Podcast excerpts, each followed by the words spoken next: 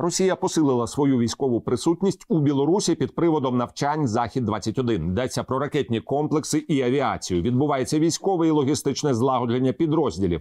Тим часом білоруські прикордонники вже звинуватили Україну у провокації. Буцім би з нашого боку було обстріляно прикордонний стовп. Невдовзі побачимо, як то кажуть. Головне, щоб Лукашенко не вирішив погратися у деревню Майніла. Те, що прокотило вусатому ефективному менеджеру у 1939-му, зовсім не означає, що цей фокус вдасться самопроголошеному диктатору у 2021-му. Ігор Стокос, екс-заступник голови Донецької обласної державної адміністрації. Аналізуватиме рівень російського військового зосередження на нашому північному кордоні Павло Усов, білоруський політичний аналітик, який перебуває у Варшаві.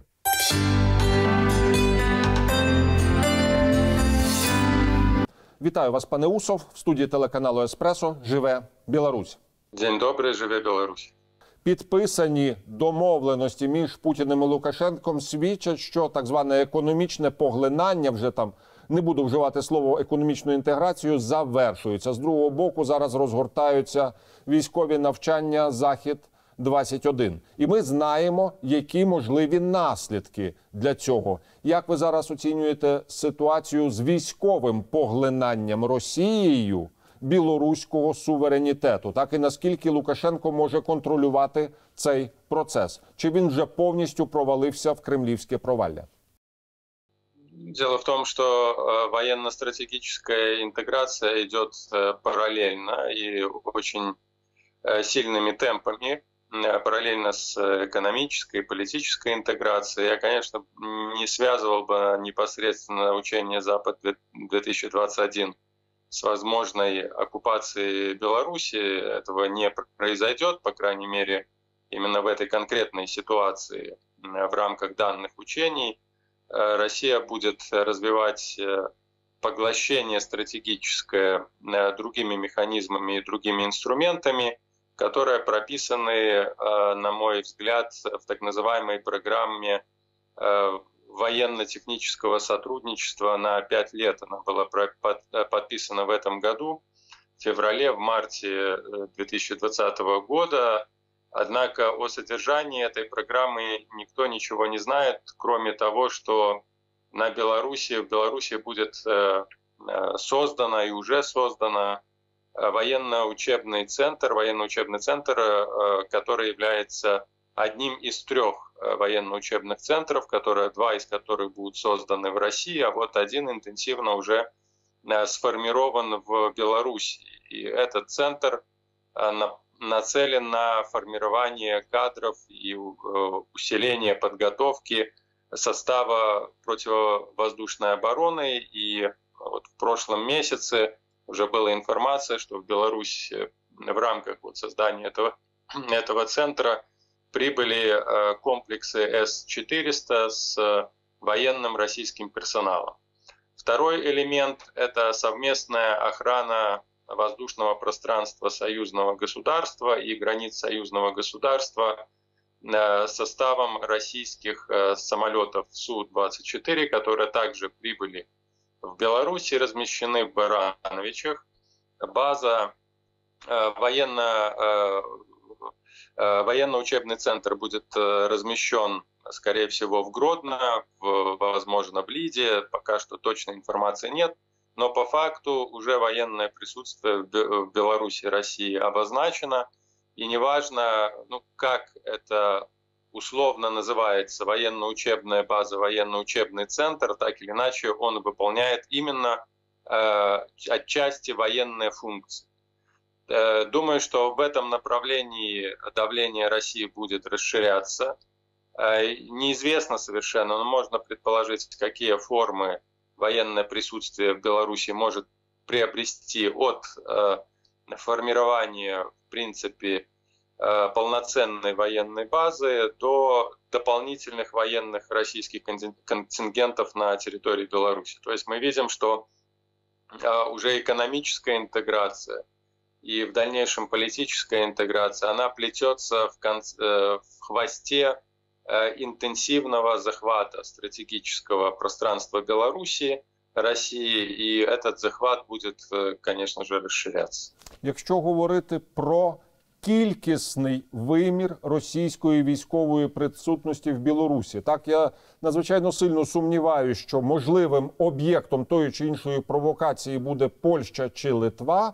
Так, але ми не знаємо справжніх задумів Кремля. Так, можливо, це буде спроба розгорнути не знаю напругу в трьох напрямках. Але ми в Україні зараз найбільше переживаємо власне за український напрямок і абсолютно якісь дивні, якщо не сказати дебільні заяви Лукашенка, тільки підсилюють нашу напругу, тому що ми знаємо приблизно, що робиться в голові у Путіна. Так, ну ситуація на сході України тому є найкращим свідченням. І зараз, от власне, всерйоз можна розглядати цей так званий білоруський напрямок небезпеки, звісно, російської небезпеки. Если э, в голове у Путина действительно расписан сценарий дальнейшей агрессии э, против Украины, готовность э, развязать, в принципе, полномасштабную войну э, с использованием, э, фактически полномасштабным использованием э, российских военных, то, безусловно, с этой точки зрения Беларусь э, представляет собой важный стратегический э, плацдарм, э, то есть фактически получается удар по Украине с четырех направлений. Если мы еще возьмем Приднестровье, да, тоже про него нельзя забывать. Э, То есть Крым, Приднестровье, Донбасс, плюс еще э, э, другие точки на восточном направлении границы и, конечно же, северная часть. В этом плане, конечно же, это э, довольно-таки серьезная безопасность для э, серьезная угроза для безопасности э, Украины, но на данный момент говорить о том, что Россия готова к полномасштабным военным действиям, я думаю, преждевременно. Она будет действовать против э, Украины в том традиционном для нее э, русле, то есть провокации гибридной войны, расширение конфликта, расшатывание внутриполитической ситуации, конф- расширение конфронтации внутри украинского общества с тем, чтобы углубить э, э, политический кризис в Украине, дестабилизировать ситуацию, ухудшить экономическую ситуацию и таким образом, в принципе, разбалансировать все институты власти. На сегодняшний момент, конечно же, Украина не должна надеяться на условный здравый смысл Лукашенко, а исключительно на свою армию. Э, И, безусловно, рассматривать, к сожалению, на сегодняшний день э, Беларусь как один из э, возможных источников угрозы. у Лукашенка є взагалі якесь право голосу? Чи якщо рішення буде прийнято в Кремлі в теперішній ситуації, Лукашенко просто я не знаю, оближе вуса, перехреститься і сховається під смерекою?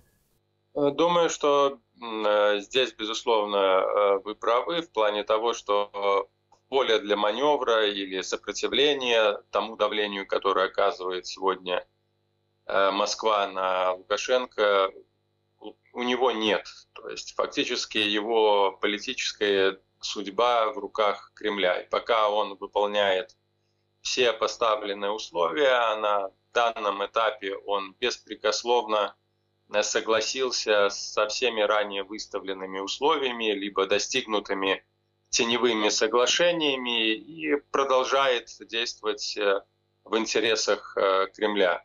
Но посмотрим, чем закончится учение, какой, э, какая конфигурация геополитического пространства будет после этих учений. Конечно, я не хочу нагнетать там обстановку, как это было в 2017 году, когда говорили, что после учений Запад, Беларуси останутся российские войска. Это не произошло, но тем не менее в 2017 году не было такого глубочайшего кризиса, в котором оказалась политическая система Белоруссии. Ну и в данных э, условиях, в данной ситуации, конечно же, у Кремля огромное пространство для маневра. Но он, безусловно, может создать точки напряжения на белорусско-российской границе, даже размещая военные самолеты, которые будут патрулировать воздушное пространство, в том числе и воздушное пространство с Украиной. Соответственно, будет доходить до э, Тобто, можливо, та, провокаций, та до- чи інша провокація, коли вони можуть спробувати порушити наш повітряний простір. Так, тому що Безусловно. нещодавно, подібно, десь пару місяців тому, під час весняного загострення на сході України, щось подібне вони робили в Сумській області. Так оно и будет. Я думаю, что так оно и будет. Проверка на того, насколько глубоко можно в этой ситуации зайти, также раздражать через такие провокации Запад.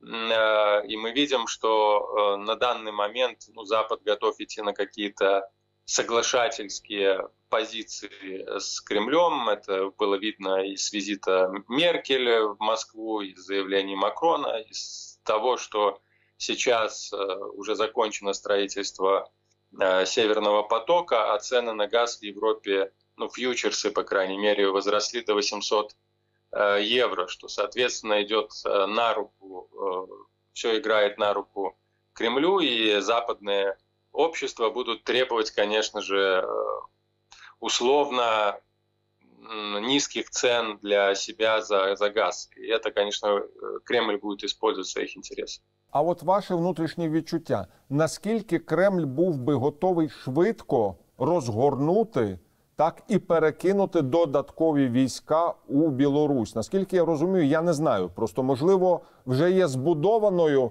так звана рокадна дорога, чи можливо вони би обмежилися вже наявними потужностями? В плане логистики э, здесь развитие инфраструктуры военной в рамках э, союзного государства и развитие региональной группировки войск шла большими темпами, восстанавливались взлетно-посадочные полосы, э, создавалась единая сеть прикрытия железнодорожного движения именно в стратегических целях шла модернизация э, складов э, военных частей именно для обеспечения развертывания региональной группировки войск и передислокации, если это необходимо, российских военных частей в Беларусь. То есть э, инфраструктура в этом плане практически полностью готова, и развитие в этом направлении шло с 2016 года, когда все охали и ахали, говоря о том, что Лукашенко – является защитником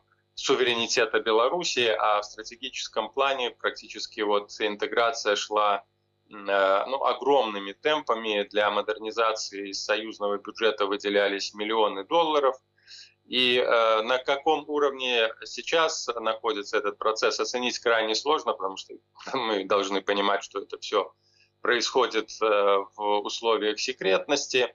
По соглашению, в принципе, когда есть ситуация угрозы безопасности там, союзного государства, то, конечно же, э, части западного военного округа э, России могут быть переброшены э, в Беларусь. И Лукашенко неоднократно говорил, что если он захочет, он может тут разместить там всю российскую армию. То есть, вот, угрожая Западу тем, что превратит, превратит Беларусь выступ э, для российских войск. Но я не думаю, что сейчас, вот в условиях, когда внешняя конъюнктура для Путина складывается